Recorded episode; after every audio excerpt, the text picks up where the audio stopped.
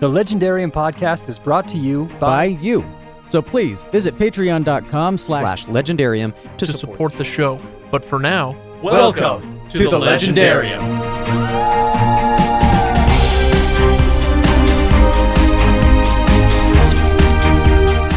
I'm just saying, like, as I'm envisioning Verity trying to form this dragon, all I can see is the front of a Chinese restaurant.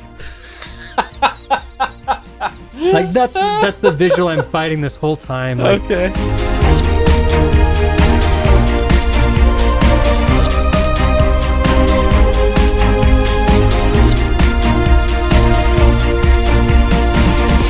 Welcome, everybody. Welcome to the Legendarium Podcast. This is episode number 211. This is Assassin's Quest. It's Farseer book number 3. And I am Craig Hanks, your lovely and talented and... never mind, host. And over there, well, he's wittier than a ferret and is about as prone to try climbing into your pants. It's Kyle Lemon. I'm just here so I don't get fined. What? So you don't lose your $15. People who like sports will get that. Oh, okay. It's all right. Sports metaphor, not a metaphor. Reference. And if you combine 1 part Burrich, 2 parts Starling, and 10 parts Wit B, it's Ryan Bruckman. Worst transformer ever. That's right. Okay, so welcome to the show, everybody. Before we get started, I'll just remind you, patreon.com/legendarium is where you can go support the show. Also hit us up on Facebook, Twitter, Instagram, and Discord, and some other stuff. But Reddit, also the legendarium.reddit.com. No, wait. No, that's the Legendarium. No. Yeah. Legendarium.reddit.com. That's right. The Legendarium.reddit.com is where you can join the conversation, and I hope you do so. It is largely, I'm sure, thank you to our wonderful Reddit listeners that we are now proud award winners. We got the Stabby. The Stabby Award, 2018 Stabby. So thanks, guys. Anyway, Let's get into this, because I know this is a hotly anticipated episode. We're going to lose dozens of listeners over this. I'm not so sure. So hang with us for a little while. Let us make our arguments and let us make our observations. We might surprise you. Maybe we won't if you know us well enough by now, I guess. I don't know. Anyway, so here's the thing.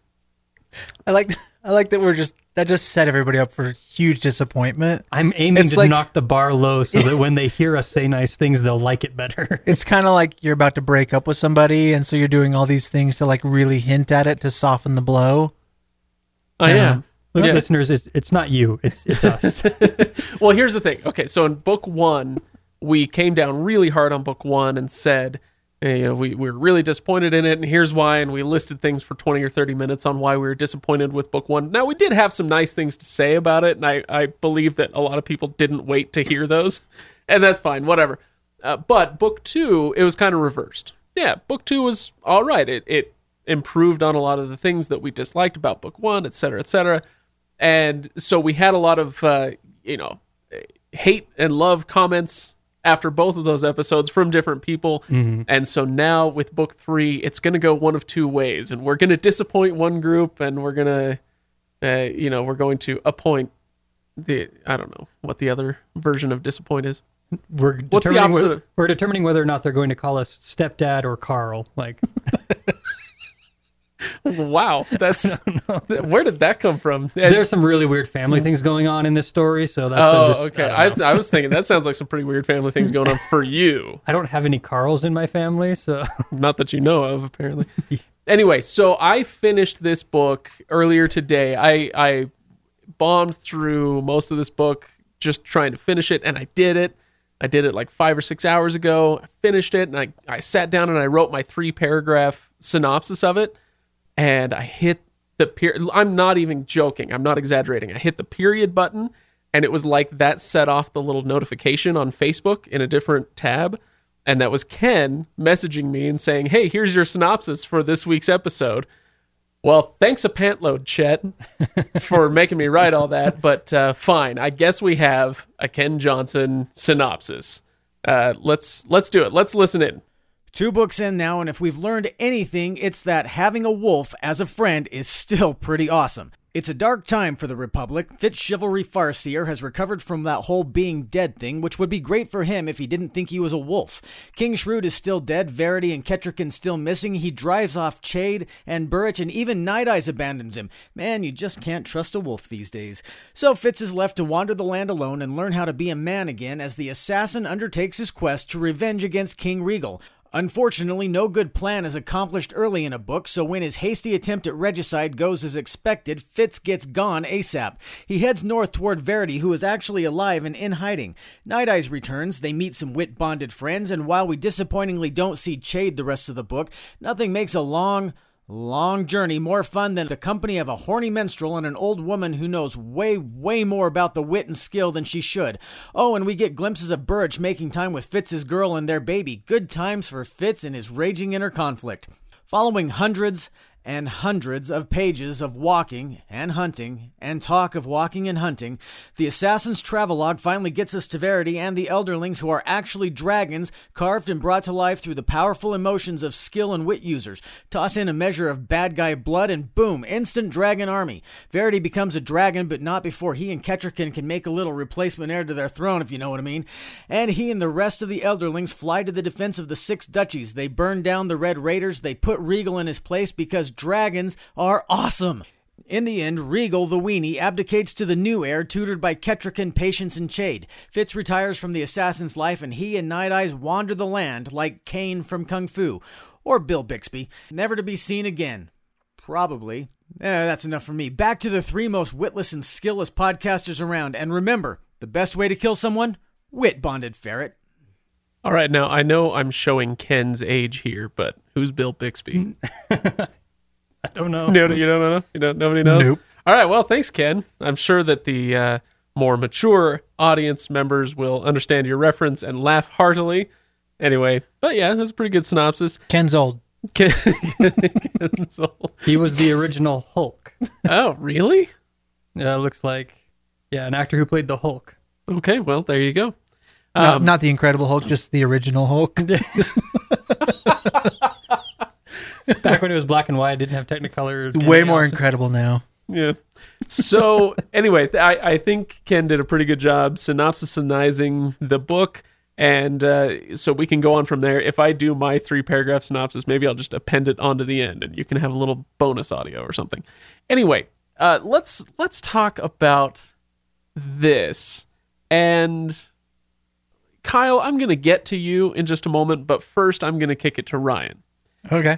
Because, and I know I've alluded to this conversation in a previous episode, but Ryan, you said to me specifically, before we started reading this, because you had finished all three books before Kyle and I started, and you said, Craig, you are going to be so frustrated by some of the decisions she makes, or something along those lines. This is not a direct quote, but it's something along those lines. And so I've been really interested to hear why, and so I read, and yes, I got frustrated at a few points, and I know we talked about that especially in book one, but now that we're done, I wanted to ask you why it is that you said that. And I understand that we're running the risk of getting into negative stuff first. Don't worry, we have positives to say, and we do want to get to that, but I've been burning with curiosity about this for so long that I need to ask you right away. So what did you mean by that? Mainly for me, I was thinking that it would be, you'd get frustrated with the way she resolves things or doesn't resolve things frequently, and the hard right turns that sometimes she would take, like in a good story where there's a build up to things. Like for example, the end of this, the Elderlings are dragons. We have nothing that leads us up to that moment. And all of a sudden the book is about dragons. Like, oh, spoiler alert. Yeah. Sorry. And I'm like, I have a feeling that I just figured that the way that she was deciding to try and, I don't know if to call them twists or not or anything like that, but those things would not pay off well for you in that.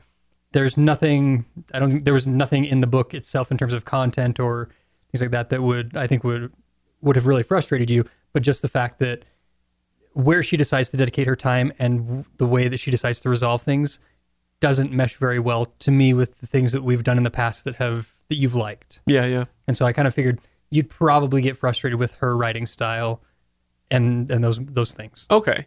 Yeah, and I think you even said, especially in book 3, mm-hmm. And I saw, but I just remembered that just now, so I wasn't looking out for it.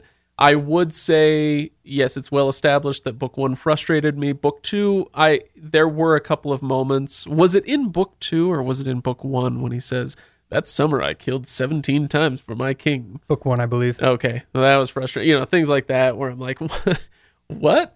Yeah, you're throwing away... good and interesting content. Right. Anyway, but I think ultimately there were a couple of things like that in books 2 and 3, and we can talk about a big one a little bit later around the ending. But for the most part, I don't think that it was those things that frustrated me. Okay. A couple of times, but maybe I'm wrong. Maybe as we talk about it, it will come to light that that's exactly what frustrated me. I don't know. Mm-hmm. But let's... Speaking of hard right turns, let's back up. Now that I've got my answer to that question, we can kind of keep that simmering on the back burner. Let's go back and talk about the things that we liked about this book in particular and the series as a whole. And I can start. I detect that, by the end of it, I figured that the central theme of this book is the idea of what makes us human. That's a great question. Hey, why not tackle that one, novelists? Good luck. But I thought that she did pretty well at it by creating the wit magic mm-hmm. and having his companion be the wolf, and the conversations that the two of them would have constantly about what it means to be a wolf and what it means to be a man. I think we even brought this up last time. This idea of animals. Okay, we can't see into the minds of animals, but best we can tell, an animal is all driven by instinct. Everything is in the here and now. Eat, sleep, mate, hunt, whatever. It's what do you need today? Well, let's go do that. And a human being is all about their memories, their hopes for the future, and that really, she hit that really hard in this book. Mm-hmm. And I was really appreciative of that. I quite enjoyed that. Ryan, do you want to riff on that or talk about something that you enjoyed? No, that is one of my notes as one of my favorite things to explore in this story is because of their time together, and even when we see the other wit characters, we kind of get these side Bayorn type characters. Couldn't remember Theoden, remembered Bayorn. Nice. We haven't even read The Hobbit yet. Yeah, so we're going, we meet these other characters and we see how the animals and humans have affected each other. And so we watch, especially at the beginning of this book, Fitz has taken on a lot of the characteristics of the wolf, being more in the here and now, being about the hunt now, wanting that, versus when in the past it was always about, I have a duty and responsibility. So that connection to Nighteyes has really helped him overcome a weakness of his. But then you watch Nighteyes through the rest of the story. Fitz kind of drifts back to being human with being a little bit better now. But Nighteyes is the one that actually starts to really change and note the coming of the future. Like, I can't just think in the here and now. I have to think about what's going on and why this isn't a good idea. Like, you coming and jumping back into my body isn't a good idea. I don't want that anymore because I now understand that there's more to life than the now, and I loved that effect that each one had in terms of changing their characters, because their relationship is probably the one that we get to spend the most time with and understand, for sure. Because they're both in each other's heads. In a limited first person narrative, for sure, it's the two people who live in each other's heads, characters. The thing that I just remembered is that the end of this book, and I'm talking about the bitter end after all of the resolutions and everything, kind of the epilogue chapter is all about Fitz and the wolf are kind of living alone in the woods, and they've got this adopted kid who was dumped in their lap by Starling and whatever, but in the end of the book, that's exactly what he's doing. He's living in the here and now. He doesn't seem to be concerning himself with anything, so... Ultimately, did Fitz learn anything? I mean, he must. He is certainly living as a man, and sorry, my nose is super stuffy today. And he's raising this kid, But I guess I don't know. That's how I felt at the end of the book. Was like, well, I would think that Fitz is different. What you're saying there, like, yes, he has learned and he has changed. The difference being that he no longer has a driving force to push him into the future, like his drive to have revenge on Regal, to find Molly. I mean, he doesn't have any of that now, and everything else in his past life has sort of created its own stasis. I mean, Molly's now with Burrich, like Chade's doing his thing, being a counselor to patients, and like everything in his past life is dealing with itself. It doesn't need him anymore, so he only has to concern himself with the now because of where he's at. Shift that even a little bit, and he'll go back to being worried about the future again. I don't see his character being so far gone. Right. He's not the wolf from the first, 10th of the book. Right. Something. Okay. All right. No, I don't want to go to you yet, Kyle. You're fine. I'm saving you. All right.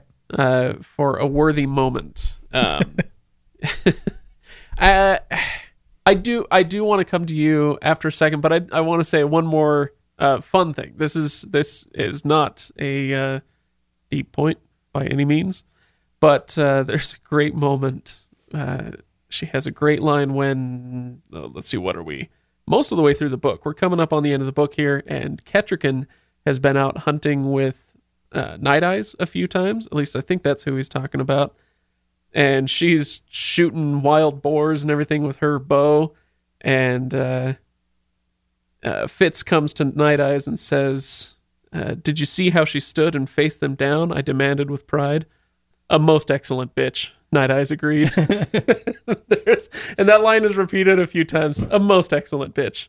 And I just thought, that's good writing. All right. That's good writing. It's fantastic. I there were a few of those moments where she kind of played around with the word bitch because of Nighteyes, and I thought it was great. So anyway, I'll stop saying that now and get it back to a family-friendly show. And I'll ask Kyle. So, Kyle, let's go back to the beginning of the book. Do we have to? Yep. Okay. Book 2 ends. Fitz dies. Fitz comes back to life. Book 3 starts. And Fitz is now a wolf. And Fitz is learning how to become a man again. And then you decide that I don't care.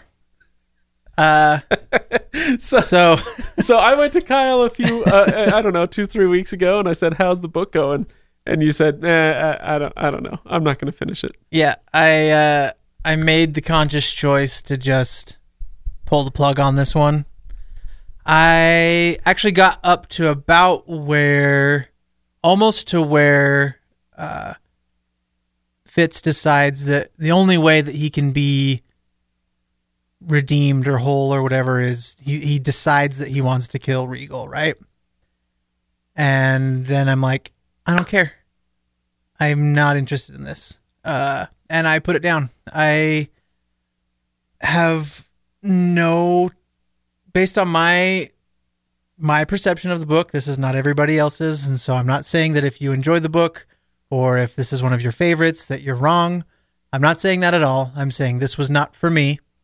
But I decided that it was no longer worth my time. And that's knowing full well that I would have to come on the podcast and admit to that. And I still decided I'd rather read something else. And so I put it down and I went back to Well of Ascension, which I, to be fair, also put down my first try to go through that book. I got completely uninterested in a few characters in that story. We won't go into it because that's not what this is about. Completely uninterested, and I put it down, and I am of the belief that if you are not enjoying something, enjoyment can be a range of different things. So I wasn't enjoying it. I wasn't interested in it. I wasn't blown away by any of their ability to, like, we hear a lot of like, oh, but Robin Hobb has such great prose and all this kind of stuff. I wasn't really blown away by any of that, and so it just utterly was not worth my time, in my view. Have you started studying the KonMari method? Is that what it is? Yes, exactly. This did not bring me joy. No, because I've read and finished several things that I didn't necessarily love either. But so you found this. Let me just see if I can distill this. You found this, if not thoroughly distasteful, then distasteful enough to chase you away from finishing it. Yeah, I guess that's fair. I mean, I don't know that I don't want to say like distasteful because that's I feel like that's putting a negative on it. But for me, it was just not a, there was a lack of positive, experience in any form. Okay, and so, any form. Wow, for me, dang, that's harsh. It's a poorly fitted sweater for you. Yeah, I mean, and again, recognizing that it's sure. It's I'm not the target audience. This is not written for me. I don't think. Yeah. And that's okay. And perhaps maybe had I read it 15 years ago when I was in high school, maybe I would connect better with some of these characters. Right. But so for example, even in Well of Ascension, I can connect with Sazed, but I did not connect with Vin at all. And that was part of the reason why I put it down. But at least there's a character in there that I'm interested in. I am interested in none of these characters.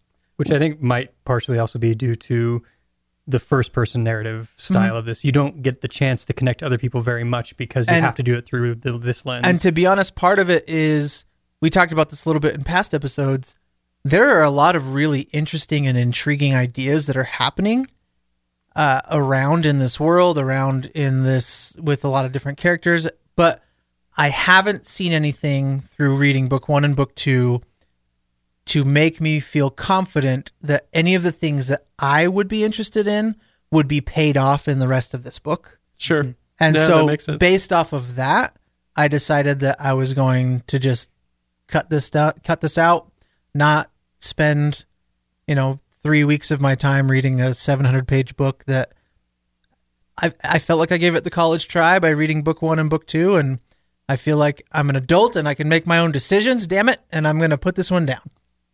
So, all right, Ryan, do you care to respond?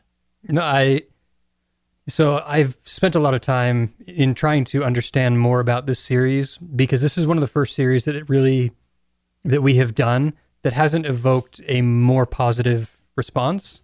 Most of the stuff that we've read, I've really enjoyed. I can, usually recommend with some caveats on a few occasions.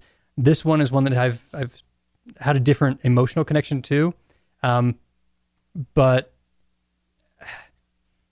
So I don't blame, I don't feel bad at all, saying that, it doesn't work, put it down, that's fine. But I don't want that ill fit to be read as bad literature. Bad book, yeah. And I'm not trying to champion that idea either, because I do think that clearly there are thousands of people out there that have deemed this book their favorite. It's sure. Great. And so... This book, well, let's call it this series. Sure, this series. Because I will say that I would still, with book 1, even having finished all 3 and kind of seeing what she was trying to build, I would take book 1 and blue pencil the crap out of that thing. Mm-hmm. And ultimately, this is a 2-book series. Mm-hmm. And, two shorter books. Yeah, and let me also say, I have always been the one to champion. Oh, you got to read it. You got to read to the end. Finish it to the end. How many times did I say that to you in our Wheel of Time podcast? A lot, series, a lot, several. But to that point, if you get to book 7, 8, or 9 in Wheel of Time, and you're just like, dude, I can't read 1.5 million more words. Put it down. There are so many stories out there that you can find one that you'll connect with and that you'll enjoy. Yeah. If it's not for you, put it down. I find it interesting with this series because with most fantasy literature, I've found that you can get a general consensus. Not everyone's going to love it, not everyone's going to hate it, but you can get a consensus that generally people like Harry Potter. Generally, people like Game of Thrones. This one, I have a hard time pinning down the consensus because people love her writings as a whole, the Realm of the Elderlings series. But when you isolate the Farseer trilogy, I've got a lot of responses, huge variety in what it is. People who love it, just think it's the greatest thing ever. Other people who just said, I can't read this. This is garbage. Other people who like the Realm of the Elderlings as a whole, but then they're like, oh, Farseer's kind of the weak one. This one's all over the place. It's this is going to sound terrible. This is the Keanu Reeves book where you project onto yourself, onto him. What? Have you never heard that theory? No. Keanu Reeves is the greatest actor because you project onto his performance what you need to see. Oh, I would say that about Nicolas Cage, but okay. Maybe that's a different thing. Okay, all right. But like, so for me to be like upfront and honest, where do I come down on this series here and things? I come in the camp of it gradually gets better. I think that the third book is the best of all of them. Oh, you think so? Yeah, it ramped up. Like for me, that's where, yeah, I enjoyed the most of what I was reading. And I can't, I wouldn't dissuade anyone if someone asked me about this series and said, hey, have you heard of this? I'd be like, yeah, I've heard of this. I've read these ones here. Should I read it? Maybe. What else is on your list? Maybe. I don't know. Like this is good. Or what have you liked in the past? Yeah. I think that's the key. You and I talked about this, recommending Rothfuss to a coworker before. Like, I wouldn't recommend that to most people, but there are certain people who like a certain type of story that you say, okay, here you go. Or a certain type of writing. And yeah, here's my soapbox. I'm going to get self-righteous here for a minute. Just because someone doesn't like this or doesn't understand it doesn't mean you get to point at them and say, go read young adult fiction then, because you clearly aren't capable of understanding this. And that's not like stuff that was aimed at us, although we did get some of that.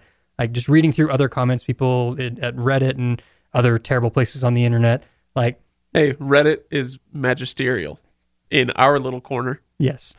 But frequently people took the attitude of, oh, then this, if you can't read this and enjoy this, you don't deserve to be in the fantasy realm of high-end epic fiction and fantasy. Yeah, or, go read your Harry Potters, or even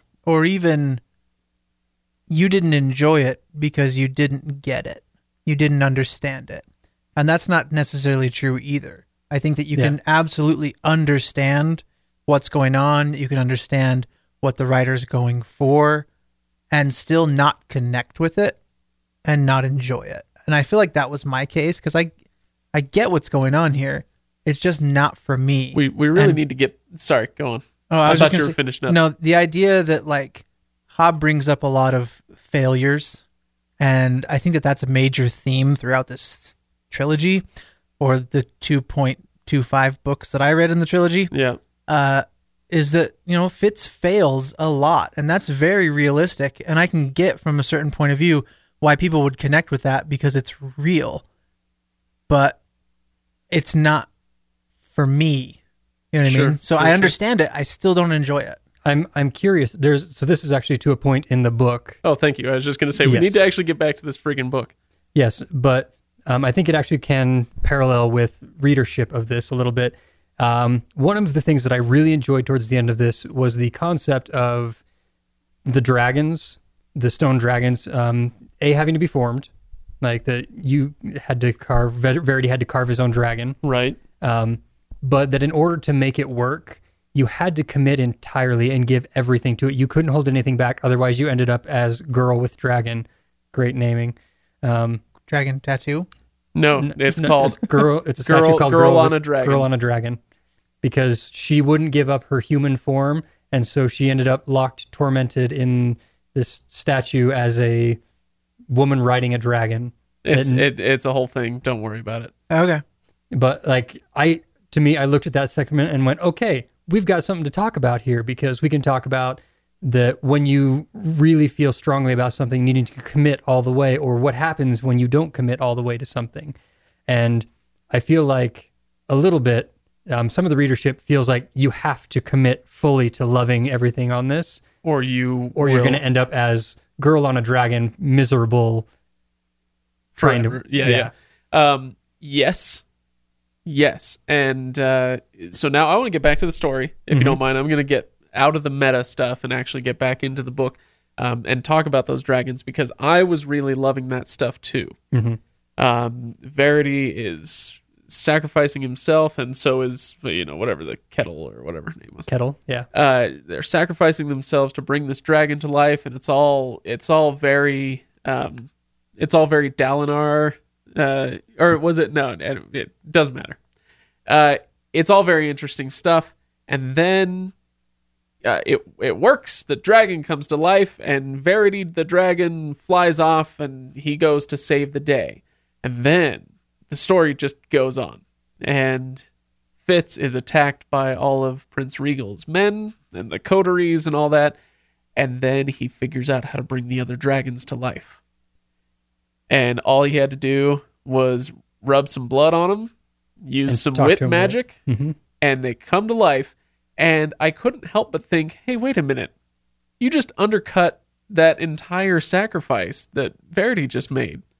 That was, it wasn't in vain, but it was watered down quite a bit, because it turned out there was this other thing you could do all along, and you could have just brought all the other dragons to life and had them go and do their thing, and everything would have been fine. You didn't need to lose Verity because you had... Yeah, it kind of, it just undercuts the value of his sacrifice, which I was really appreciative of. Mm-hmm. And so anyway, when I mentioned earlier that yes, there were some frustrating moments, yeah, most of them did revolve around this ending.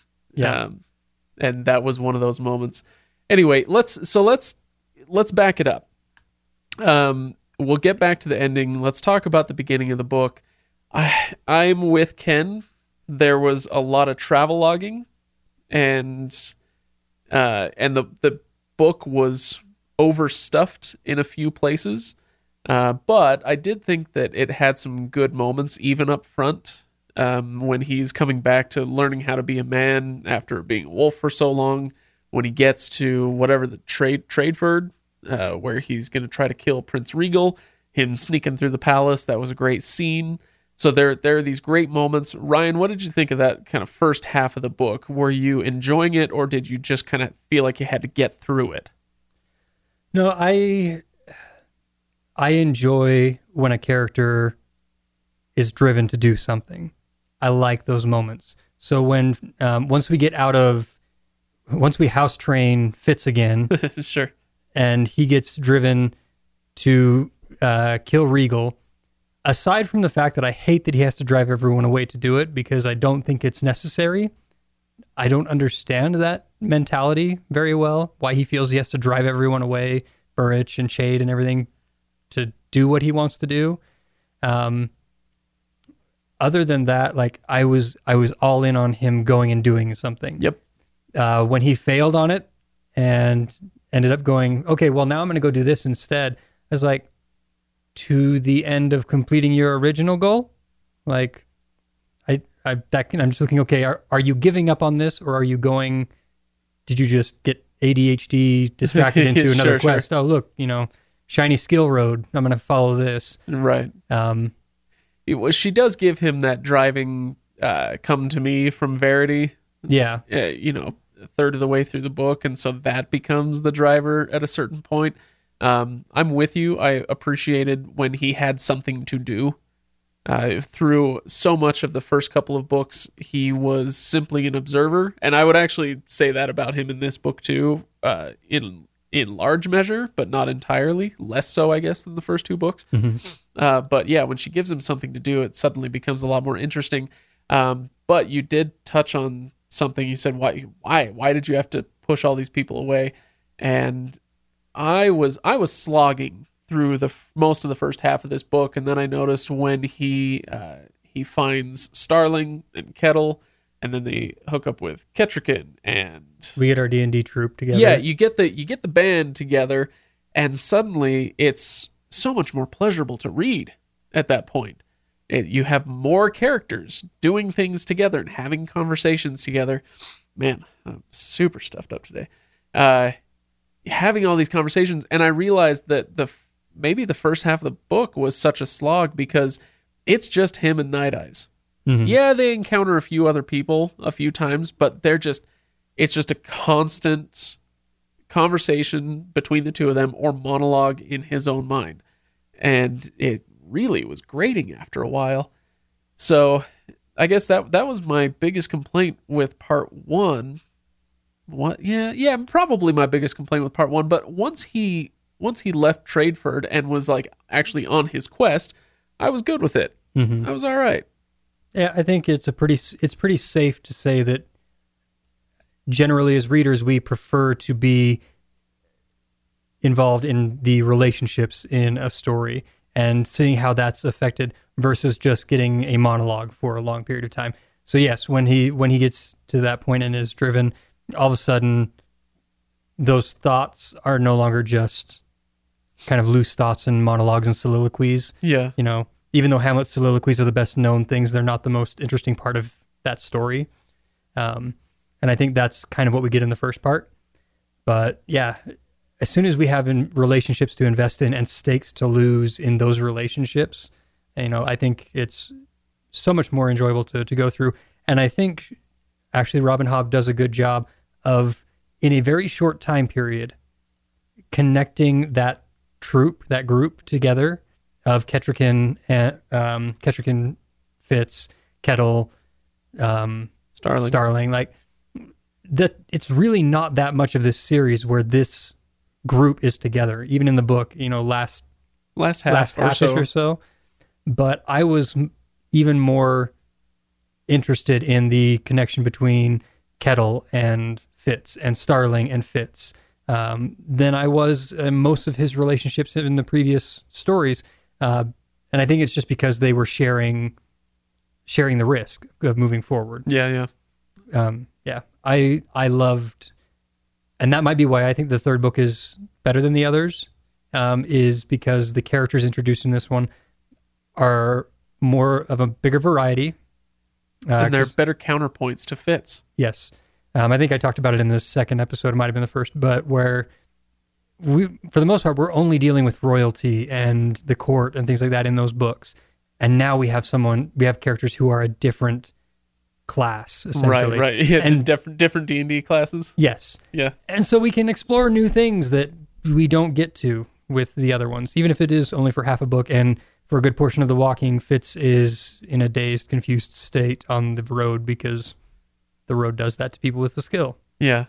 Well, before we continue, I will say we're coming up on, I don't know, 35, 40 minutes into the recording. I sense that we could go for a little while. And so this may end up being a long recording. I hope everybody's all right with that. We're always getting complaints about you need to make longer episodes. So here you go.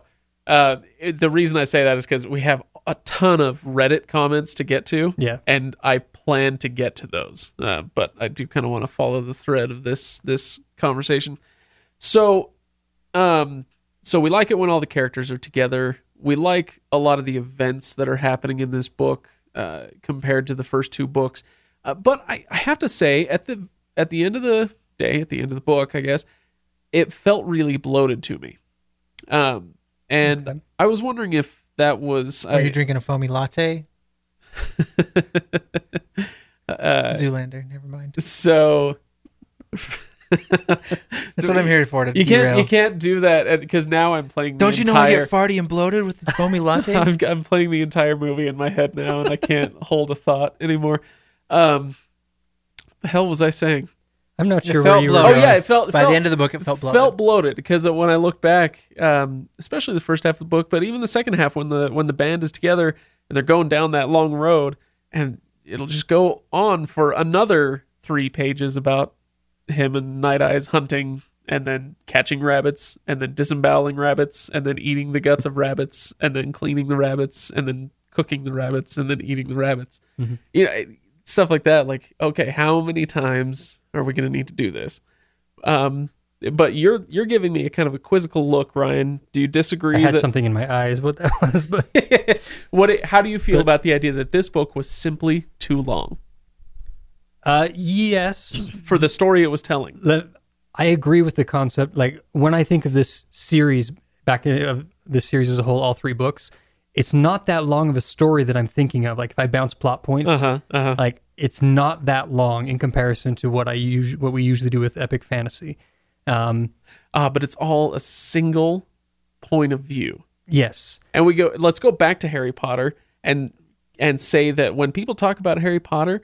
And you talk about books 4 and 5 and 6 to an extent. What do people always say? It got pretty long-winded there, didn't it? Angsty teen Harry Potter. It just went on and on and on. Yeah, I agree. And this is one of those things I 100% understand that if you change this, it would drastically alter this series. Yeah. And I'm curious if the other books she's written follow a first-person narrative or not, or if she decided to shift into something else. Right. I don't know. I haven't read any of the others. I'm not jumping into them immediately after this. But I feel like this story, if you stepped it back out of the first-person narrative and let other brushes paint this picture, you could have some very, very nice things happening and have it be a much more enjoyable and more condensed piece, because in the travelogue, you can have Starling's perspective or Kettricken's perspective of watching. I would have loved Kettricken's perspective on a lot of things. 100%.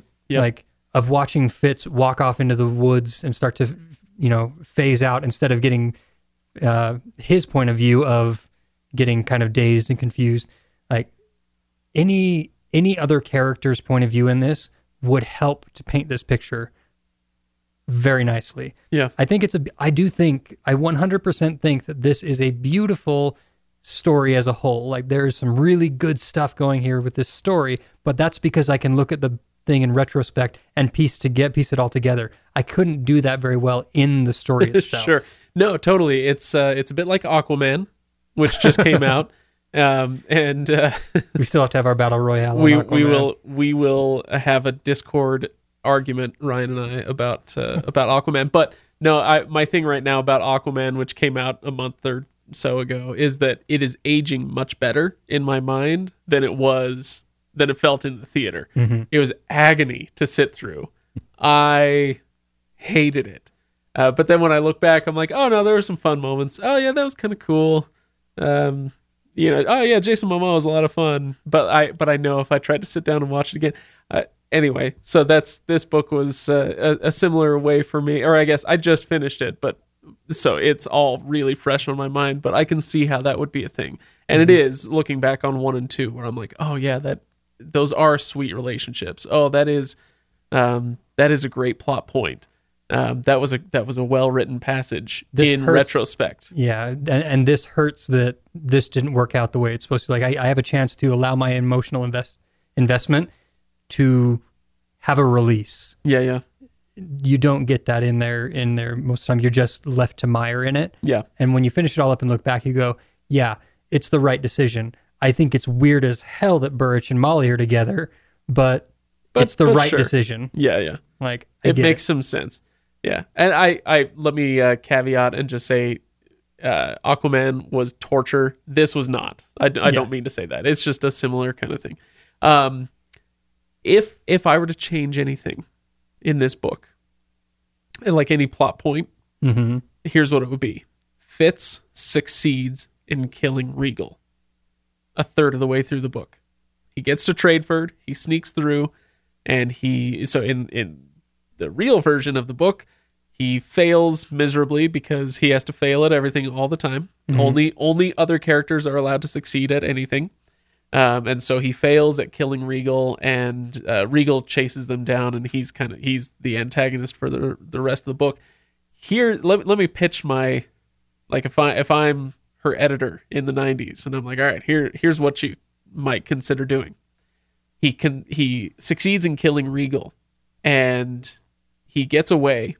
Verity is pissed, and he does the same thing. He does the "come to me, blah, blah, blah, blah, come to me," and so you still have that driver afterwards, but he does succeed in killing Regal, and Regal's death is all very dramatic and forceful and cathartic, but because this is Fitz's story, so he succeeds at that, but what does that do?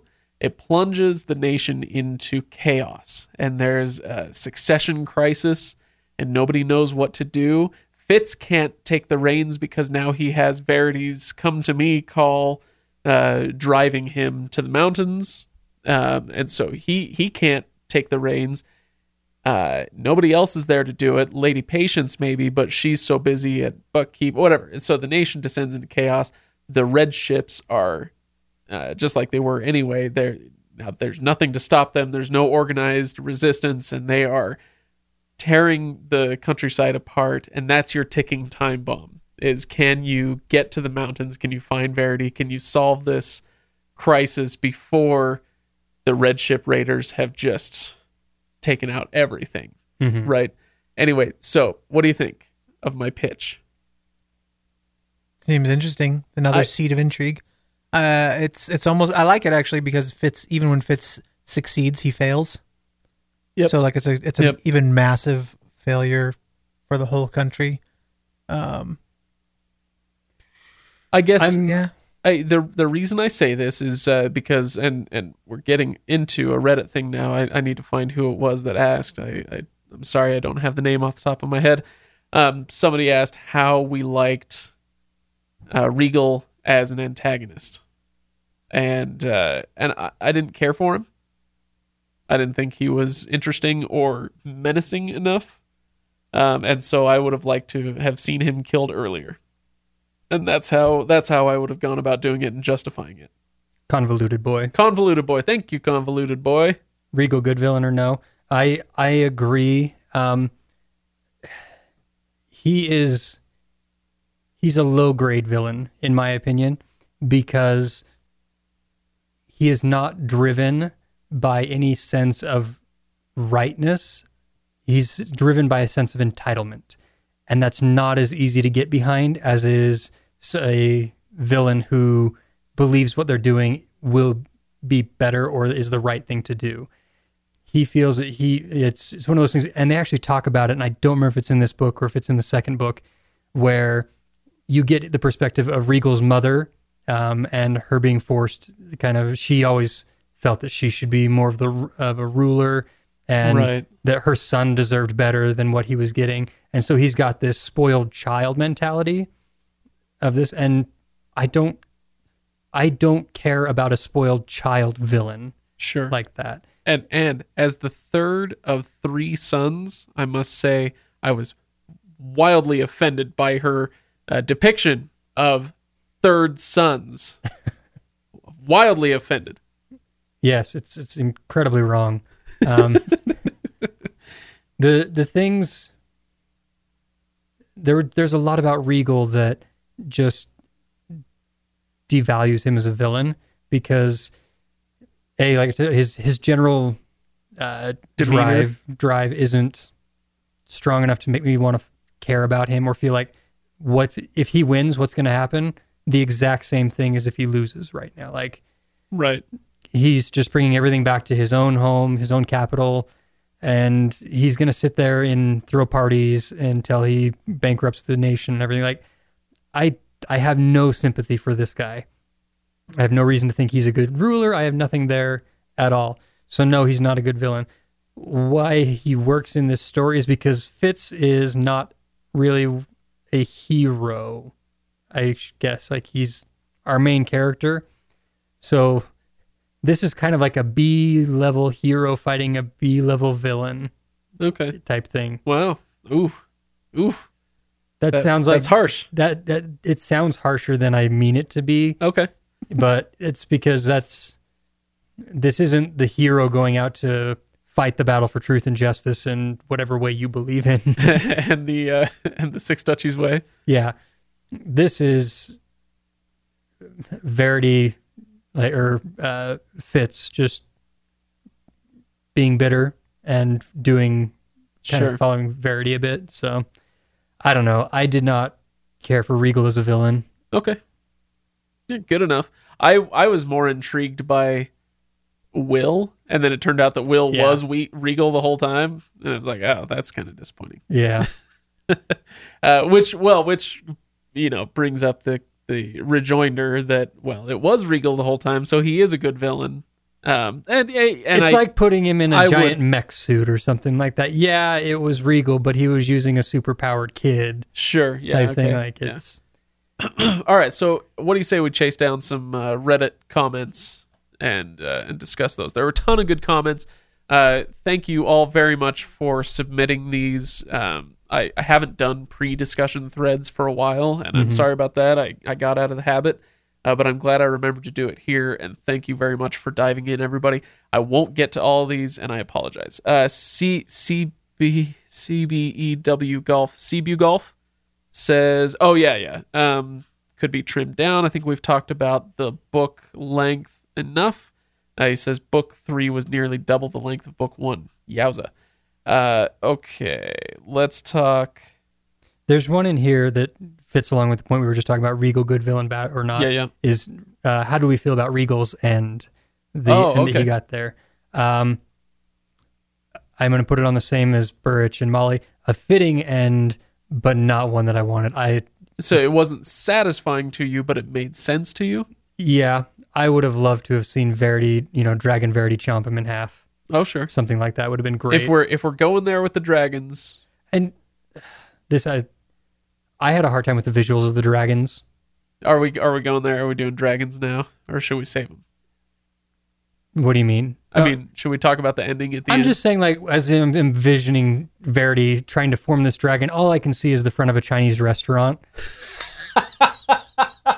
That's the visual I'm fighting this whole time. Okay. Trying to, and they talk about dragons with bull horns and everything else here, and I'm just envisioning this giant garden full of discarded Chinese restaurant dragons.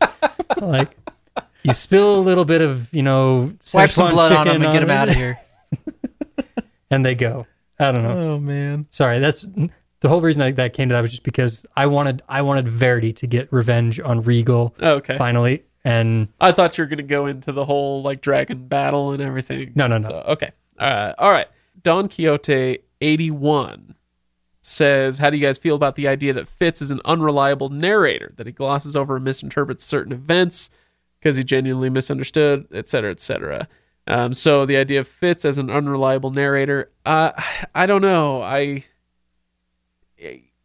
The way that this question is phrased makes me think that the idea is we're reading Fitz's account that he wrote later.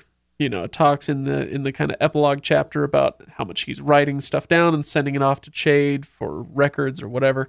And so are we reading those records? Well, we have the chapter headings, and those fit a lot better as what he's writing down. But the chapters themselves don't feel like recollections so much as real-time narrative. Mm-hmm. And so I don't know if I buy into the unreliable narrator thing, because it kind of, I never got the sense that it wasn't what you see is what you get. Mm-hmm. Yeah, and it doesn't sit on the same level. We've talked about the unreliable narrator quite a bit when we were in Rothfuss's work, Name of the Wind, and stuff, about both being unreliable.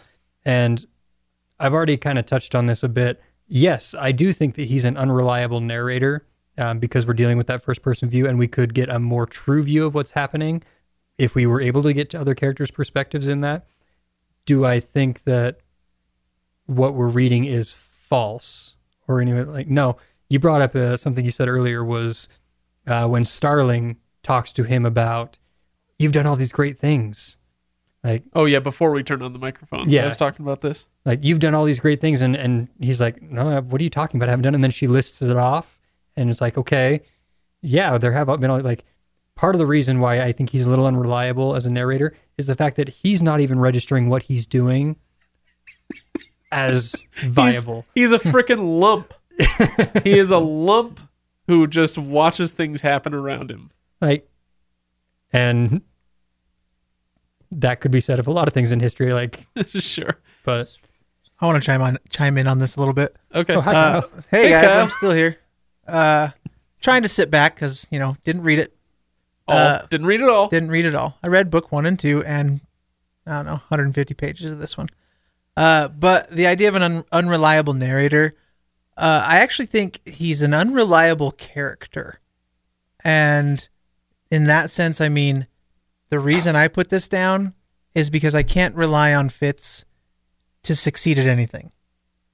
Do you need him to succeed or just be interesting while failing? Either way. Yeah. I mean, I think that's fair. But he's definitely unreliable from a character-reader relationship standpoint. It's a similar standpoint for unreliable narrator, but it's not that I don't believe what he's seeing or saying or doing. It's that I know that I can't count on him to see through something through that I want to happen. And in that sense, him being unreliable is very hard to want to read more about him. Yeah. I'm trying to balance that idea out because I like that, but. And I'm completely biased with my experience of this, mm-hmm. so take it for what it's worth, but that's, yeah. I'm trying to think about, though, like, Fitz is a character. If I take this character, pull him out of his current story and drop him into any event that I want to write or whatever, do you know enough about him as a character to know what he's going to do in that event? Yeah, and you don't have to at the beginning of the series, but by the end, you should. Yeah. Good question. That's a great way to think about it, and I guess I don't. I know enough that he'll fail at whatever it is, hence being unreliable. Sure. I mean, and that's how he's written, and that's how he's intended to be, and take that for what it is. But yeah, I think you could pick him up, put him in anything, and the idea is he's a failure, and he's going to be isolated and lonely in whatever he does. Okay. Yeah, I think that by now you should be able to look at him in any character is and at least know what their inclination, their drive is, where they're headed towards. What's my motivation? Yeah. There's a deep cut. Yeah. Anyone who recognizes that from the Bounty Hunter video game, that was great. But by this point, we should be able to say, Fitz is driven by this. And I'm still having a little bit of a difficult time pinning down what drives Fitz, because everything that drives him, he loses.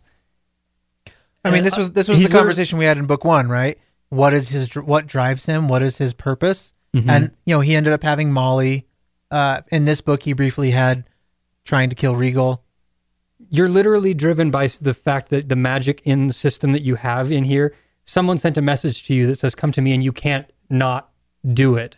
Like, it's compulsion, not drive.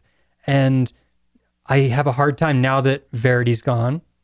Like, what does Fitz do at the end of this series when he's no longer driven by anything? He goes off becomes a hermit, and I think I said earlier, he becomes the Obi-Wan Kenobi with a wolf. Sure. He just goes off into the woods. Obi-Wolf Kenobi? Yes. I don't know what to do with that character now. Like, yeah, and maybe nothing, but let's move on to a different one, because there are interesting characters. Yes. And he has his interesting moments, but they are unreliable. But Hurinfan asks, is the fool a man or woman, and does it matter? So there's some question in the last half of this book whether the fool is a man or a woman, and I don't know that it matters all that much. I got the impression he was a gay man. Yeah. I'm pretty sure that it's while they're walking, because this becomes an issue because Starling wants to know. Is into the fool. Yeah. And she's trying to figure out why the fool isn't interested in her as well. Like, right. And he makes it pretty clear that he's a man. Like, he makes some comments about, I can show you my parts, like, he can do that sort of thing. Right. And doesn't he plan to kiss on Fitz at the very end of the book? So, I just kind of chalked it up to, okay, he's gay guy the whole time. Yeah. And I couldn't tell if he was in love with Fitz or if Yes. Okay, I mean, I knew that he was, I don't know if obsessed is the right word, but highly interested in him. Yes. I would say, I guess, if your term is, does he love Fitz? Yes, absolutely. Is he obsessed with Fitz and wants to build a relationship with Fitz? No, I don't think so. I think he realizes what their relationship is and what it is that his role will be in Fitz's life. Okay. Did you like the fool? Was he interesting? Loved the fool starting in book 2. More and a lot more in book 3, because, and this is funny because I actually read this a little while ago in a Robin Hobb's interview. The fool originally in her outline only had one line.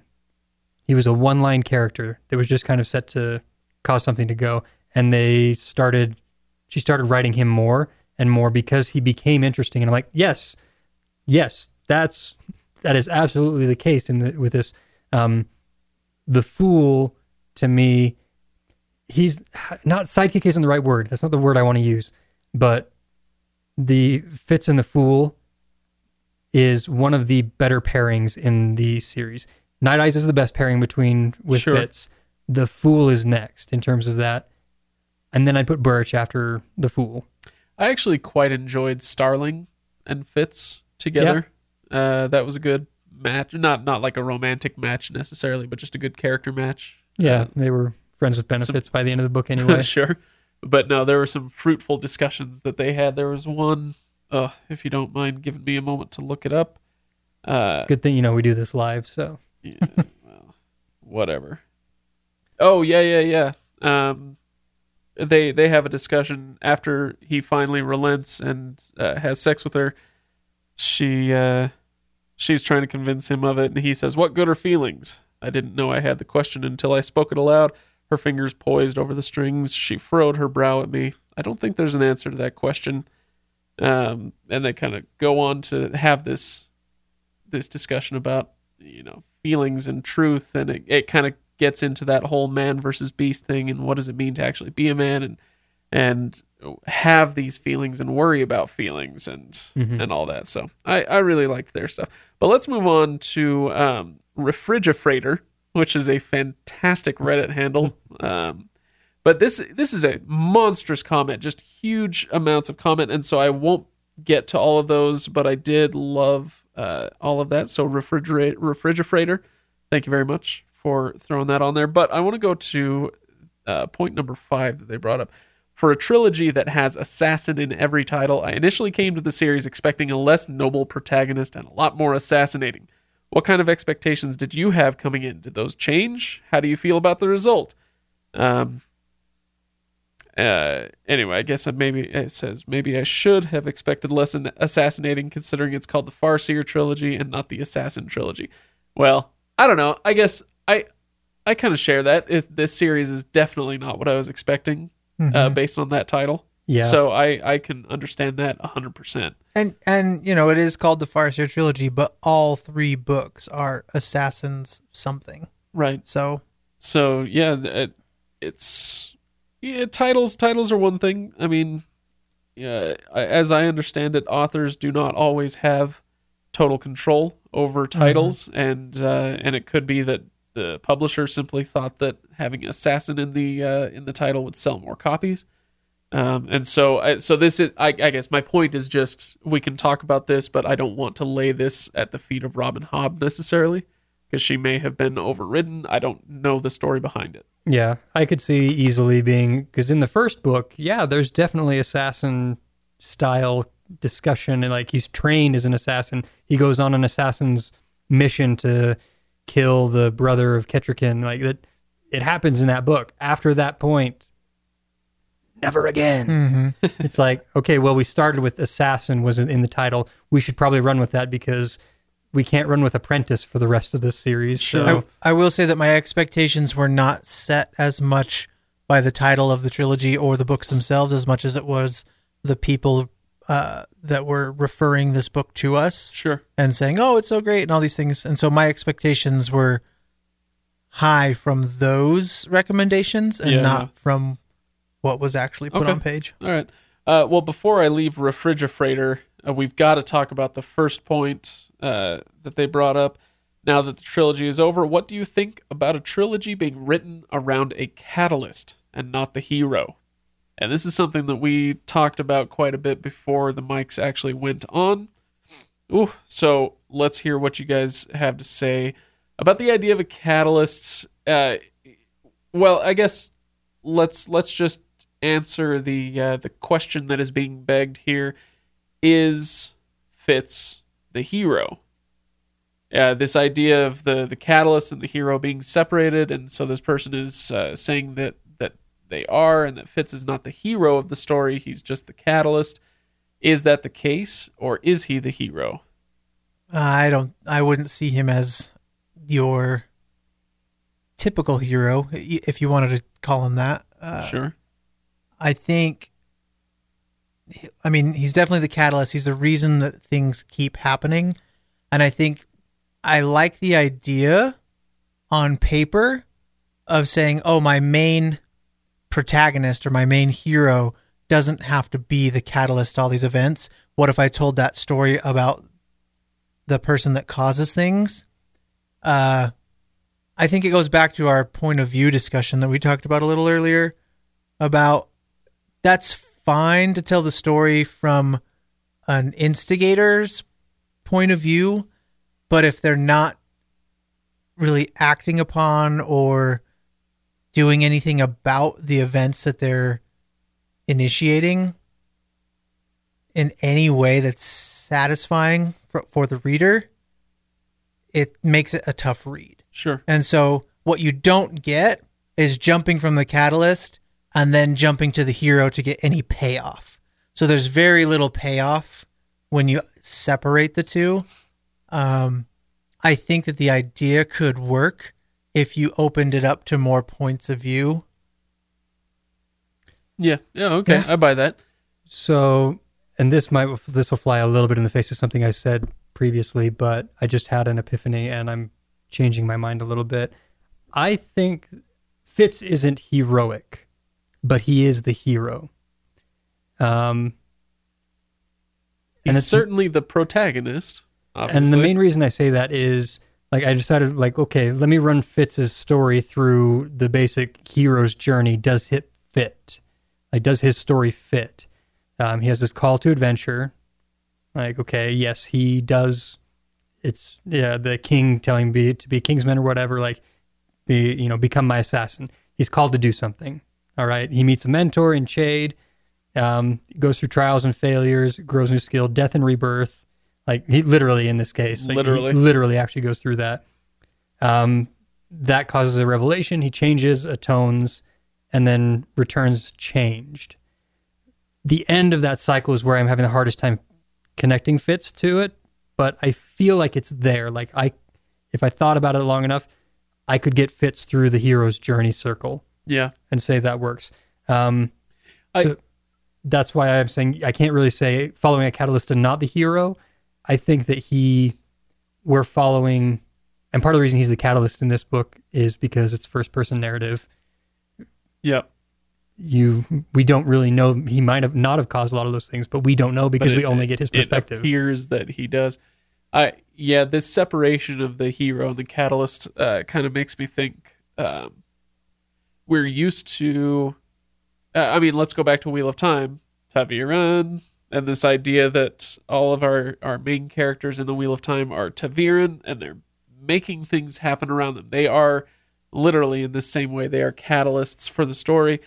But they also, they resist that to some extent in the story, or they use it to their advantage, or whatever. But the point is that in the Wheel of Time, with this idea of a catalyst, they're constantly trying to accomplish something. They're constantly doing things. They're taking initiative.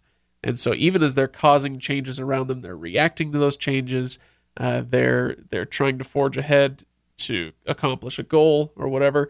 And so maybe that's the frustration or the thing that this person is noticing with the separation of the hero and the catalyst. Maybe they're just noticing that Fitz is kind of he's a lump. He doesn't, he just kind of watches things happen around him, and occasionally he'll react to them. But does that make sense? Like, it just seems like he's letting things happen without taking much heroic initiative. And so even though he goes on that heroic journey that you're talking about, Ryan, and that makes a ton of sense to me, ultimately a lot of that stuff feels more due to circumstance than intent. Yeah, exactly. And I think maybe the reason that people like book 3 more than books 1 and 2 is because of that, because he actually is taking some initiative. He's trying to go kill Regal. He's trying to reach Verity in the mountains, etc. And so maybe that's why book 3 is better. Anyway, maybe we should move on.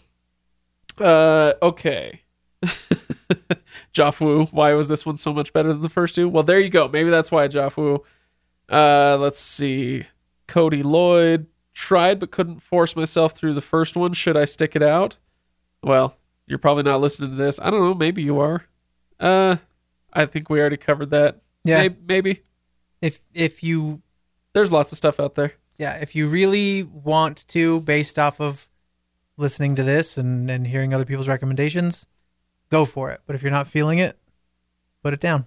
I think I agree. I think Jafu says it in there too. Or someone made a comment about it somewhere, that I do like Kyle's recommendation of maybe starting in book 2. Like, see how that goes. Do that. Try it. It's an experiment. Read it. If you feel totally lost and didn't go back, and you can always start from the beginning. But I think that might be a really good way if you'd like to see if this Farseer trilogy is worth the investment. I might say, if you want to get a better idea of Robin Hobb's writing, like, I don't know any of the other series, but maybe go try Liveship Raiders or something like that. Like, try one of the other series and see if maybe you get a different feel from it. I don't know if you need to know this right for those series or not. Like, could be blasphemy. I don't know. I'm a big proponent of education through negative experiences, if necessary. Like, I guess, let me put it a different way. You don't have to love something to find value in it.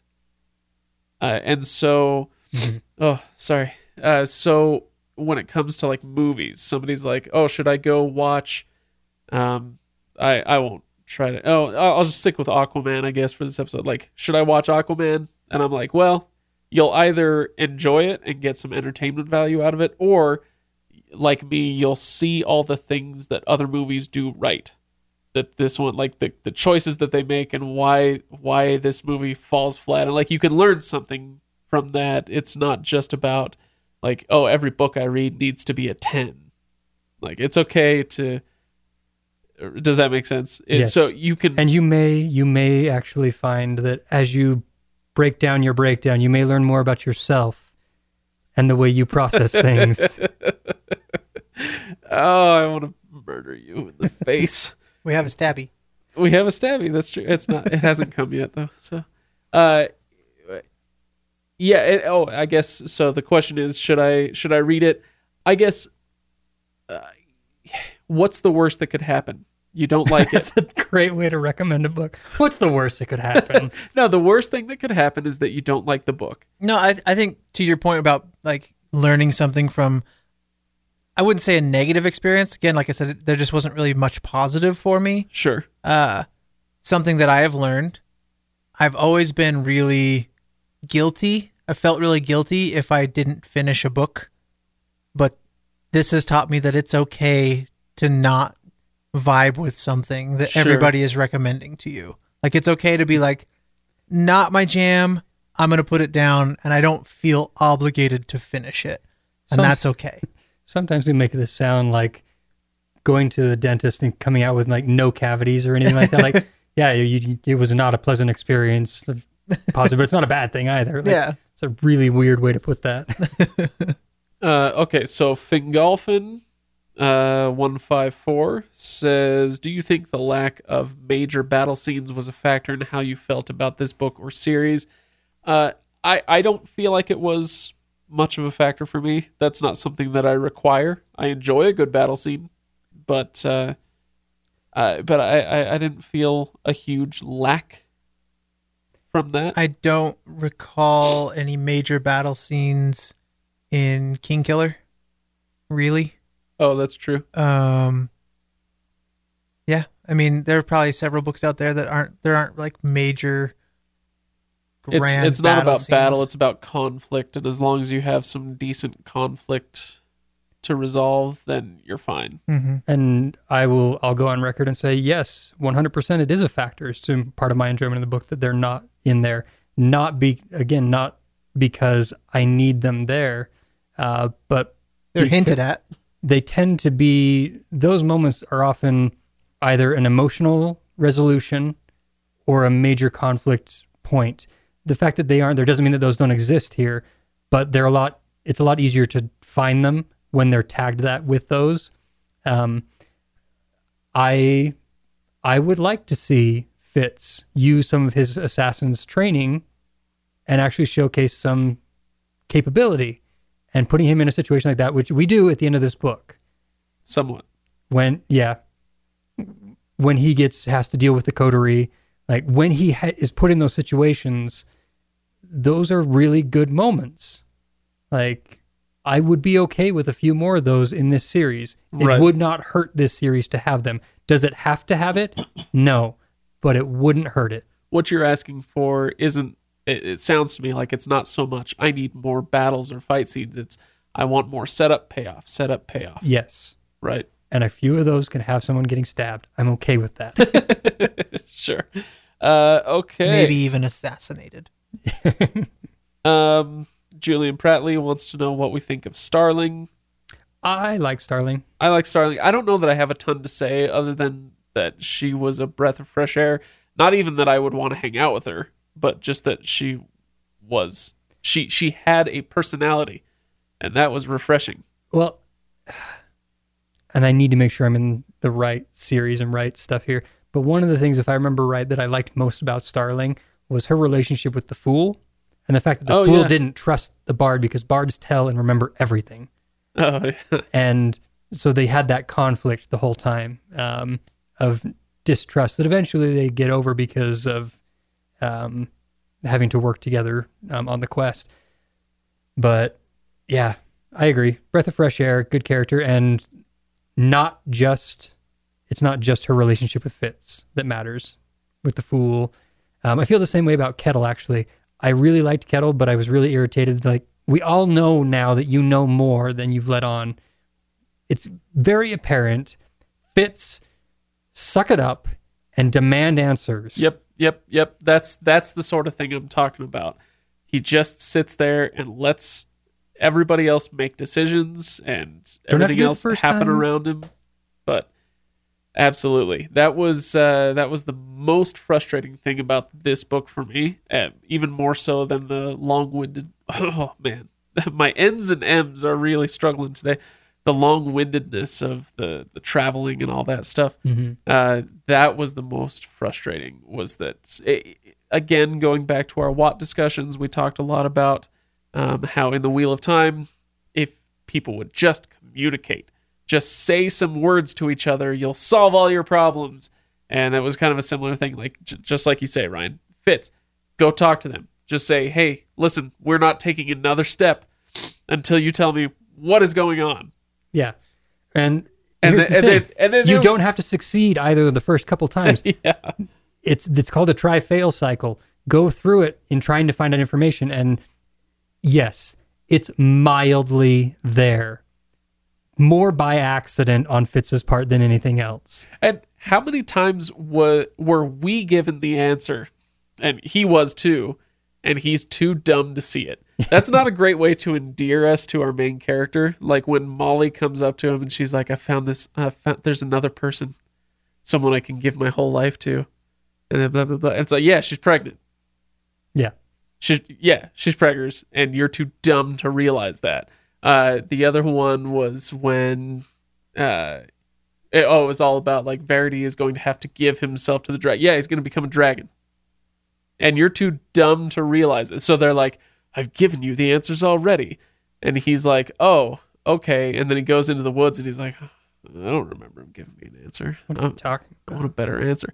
And I'm like, yeah, he's going to turn it into a dragon. He gave you the answer. So it's like, pick one. Either he's smart enough to figure out what they're talking about, or he demands the answers more clearly.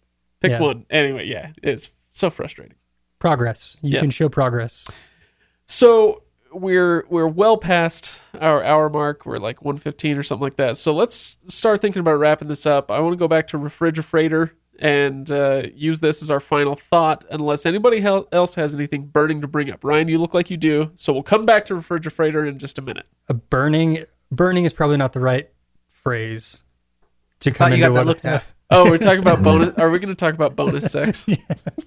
All right. Are we going to talk about Verity's bonus sex? Yes. We are? We are 100%. We are not skipping over this plot point. Okay.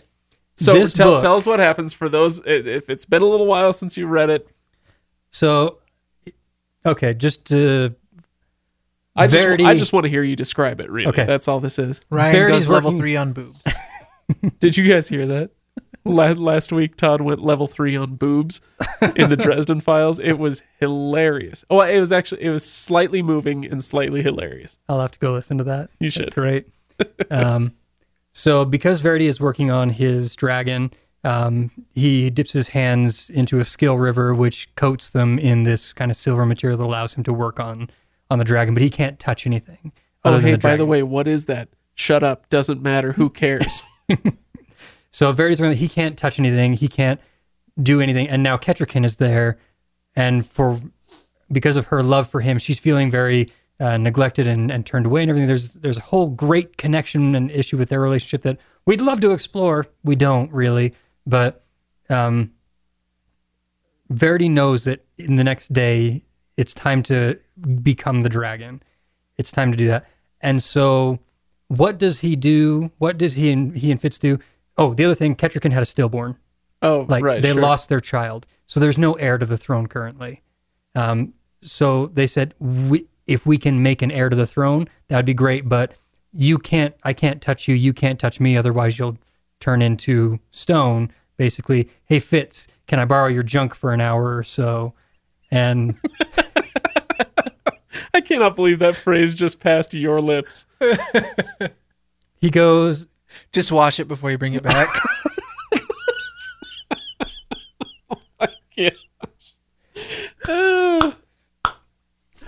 So Verity and Kettricken go so that they can have Prince Dutiful, which is the prince's name that they have. And of course, all the other princes are going to call him Prince Duty in school. So that's basically like the short of it is that Verity steps into Fitz's body so that they can have a kid because they can't do it inside of Verity's body. Yeah. Yeah. Weird, touching. Like, it's nice. Like, oh, they're able to have a kid. They're able to. It's definitely some weird touching. Still has Farseer blood. Yeah. Everything. I understand why it is. It's just weird. It's a little weird to process when you really think about it.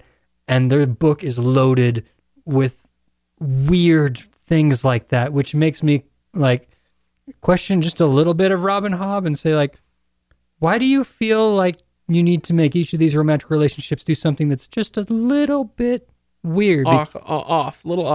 Like, can I tell you?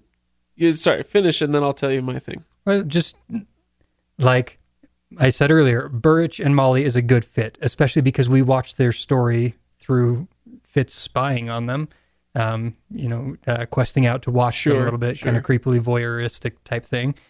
You know, I loved their story. Like, that's a good love story coming together. It's real. It's the way things really would work out. It's great. It's just weird because Burrich was Fitz's father figure.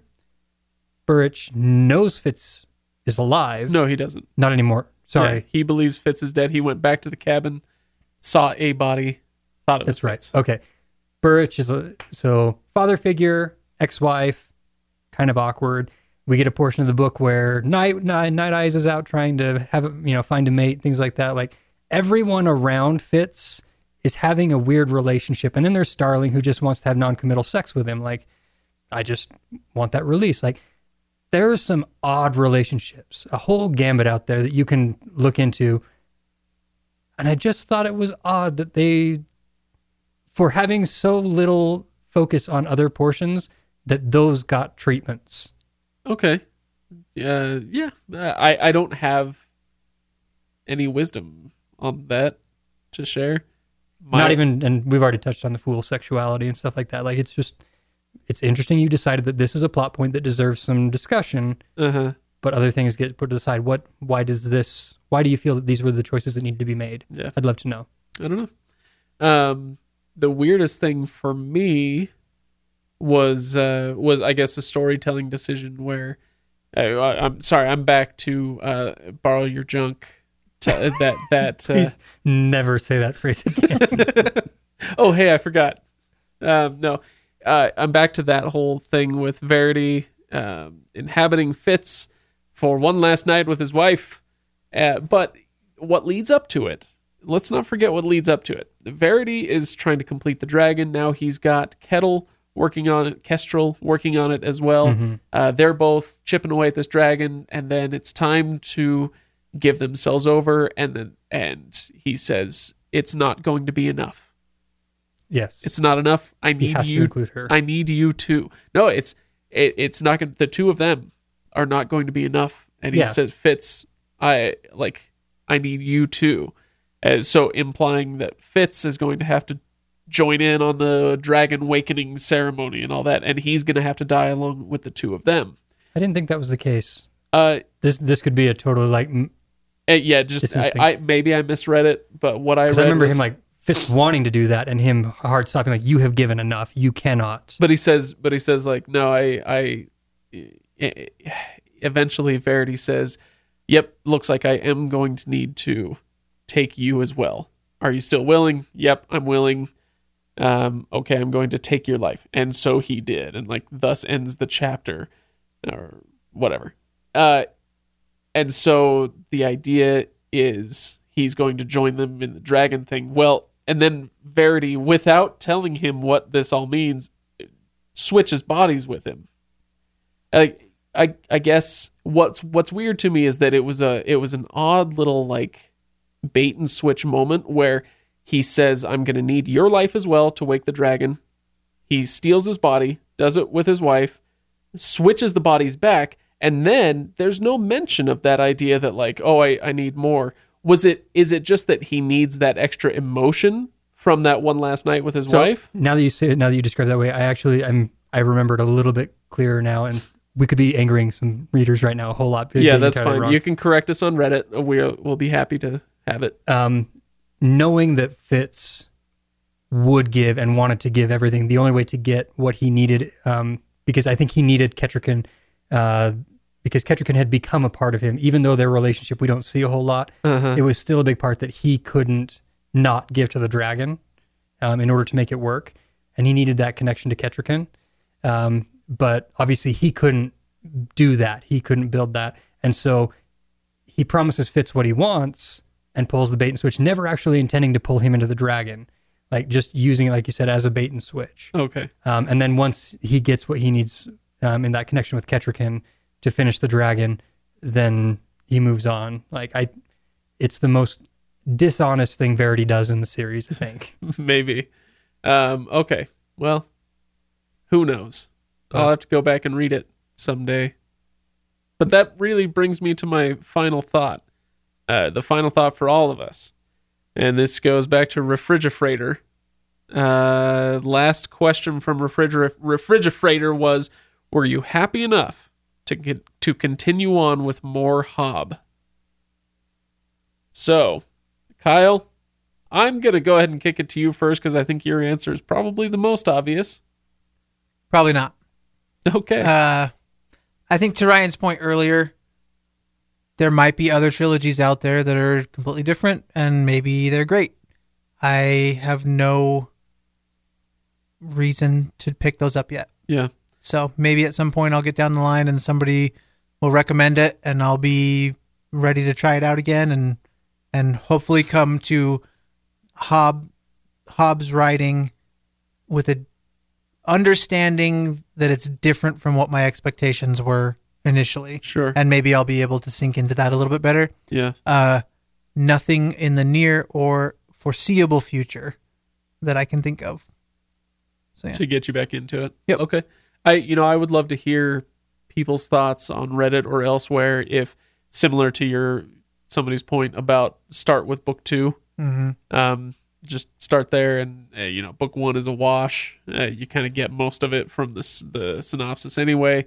Similar to that, can you just start with the Tawny Man trilogy or the Liveship Traders? Can you just do those, or do you have to have this foundation to understand the characters going forward? I don't know. So somebody sound off on that on Reddit. Anyway, Ryan, answer the question if you would. Were you happy enough to continue on with more Hobb? Not immediately, but the end of this series gave me enough to say there might be more good down the road, and people's response that the Realm of the Elderlings as a whole is great leads me to believe that it might be worth exploring. That's the word I'm looking for, and doing it, but I'm not going to do it immediately. There's not just for the podcast reasons, but even if I were just from here on, there are other things I would step into first to discover. but it is on my radar to come back and see, is this series a one-off in terms of my, like, the way that I feel about it, and the rest of it's great, and maybe it kind of builds and improves by going further. I kind of unofficially scout a little bit in books for the podcast a little bit, trying to read ahead and you know, things like that. Let us know what's worth. You know, I just diving into finished Norse mythology by Neil Gaiman, like doing those other things. And so I'm kind of thinking that down the road, maybe when we're in the middle of a series and I'm a few books ahead, maybe I jump into Liveship Raiders or whatever, and just say, okay, it's there, but it's when I'm comfortably ahead of wherever we need to be. Okay, you know, this happens more often than people give me credit for. And I know that from the survey results, but I'm going to actually agree with Ryan 100% there. I have a ton of frustrations that have been aired thoroughly over these 3 episodes, and I hold to those. I am not prepared to take any of them back. I'm prepared to say that still that book 1 is not a good book. That book 2 was much, much better, and that 3 was, I'd probably say, about on the level of book 2. And I enjoyed them quite a bit. I still had my frustrations with 2 and 3, and I would have preferred that some things be done differently, but ultimately, when I got to the end, when I turned that last page and it was over, I still had that pang of regret that the story was over and that I was done with these characters. And that tells me that there is something there.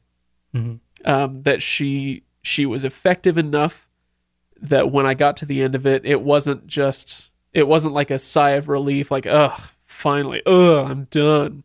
I never have to read Robin Hobb again. That is not how I felt. And so one day, I could see myself coming back to it. But like you said, not in the near future. I won't say not in the foreseeable future, because I can foresee a time coming back to it. So I don't know. Is that a wishy-washy enough answer for you? Yeah, well, I'm trying to remember what book. Probably on par with the rest of us. I'm trying to remember what book it was that had the phrase about you don't appreciate, or you don't pushing a rock uphill. Like, when you get to the top, you don't appreciate it. It's not until... Oh, gosh, I wish I could remember. That sounds like a book 2 phrase. No, it's not in this series. It's in a different series. I'll have to see if I can find it. I'll post. It's a great quote, Ryan. It really is. It's something about that you don't appreciate the work it takes to get it to the top until you get to push it down the other side of the hill. Yeah, it's not at the top that when you take the break. It's when it's over, like that sort of thing. I don't know. I'll find it. It won't matter. Show notes. Yeah. Or something, maybe. Let's pretend we do those. Okay, well, gosh, it's been an hour and a half now. This is one of our longest episodes to date. It's not quite Words of Radiance territory, but still one of our longer episodes. So thanks for hanging with us, everybody. Hopefully we covered it enough. I know it took us a little while to get into the discussion of the book, but I feel like we had a lot to say about the series and the fandom, and so I'm glad we got to some of that earlier in the episode as well. So again, thanks for listening. Make sure you hit us up on social media. Make sure you have joined us at thelegendarium.reddit.com to join the conversation. There will be a post episode discussion there as well as the pre-episode discussion, so you can let us know what you thought of our take on these books.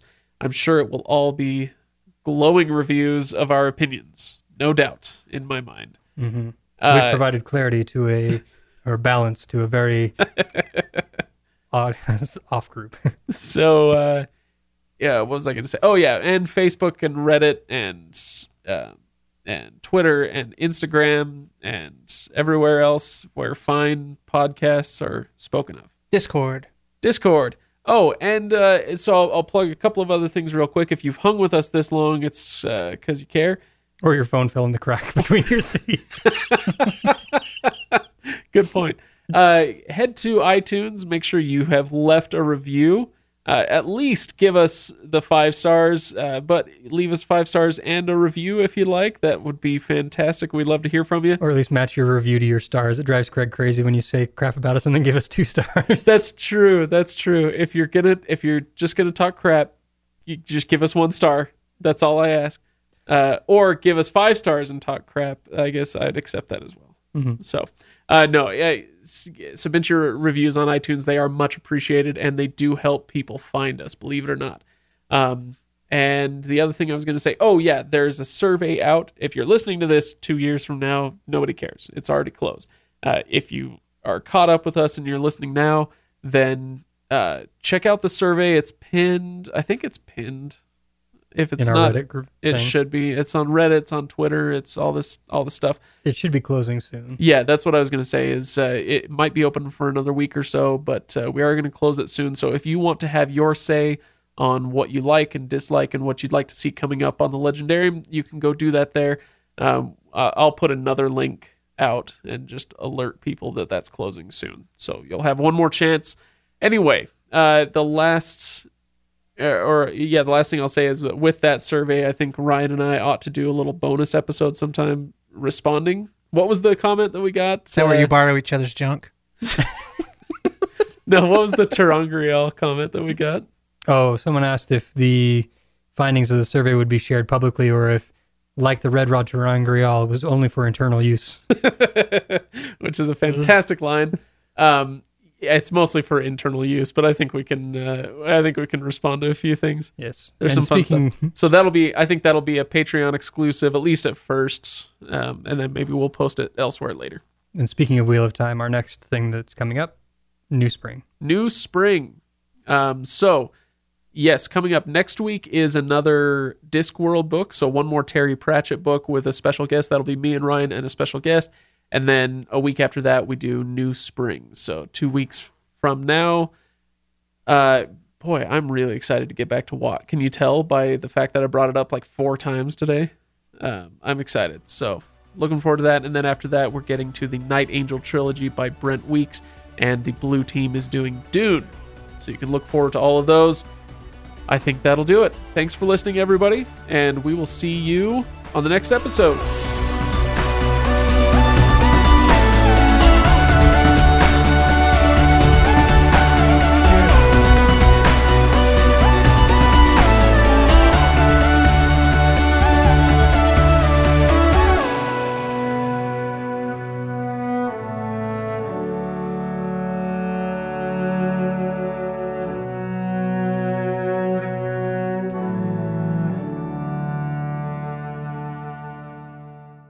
Not recording that was the single worst decision I have ever made.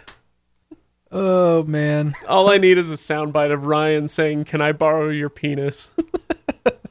Well, now I have one of me saying it, I guess.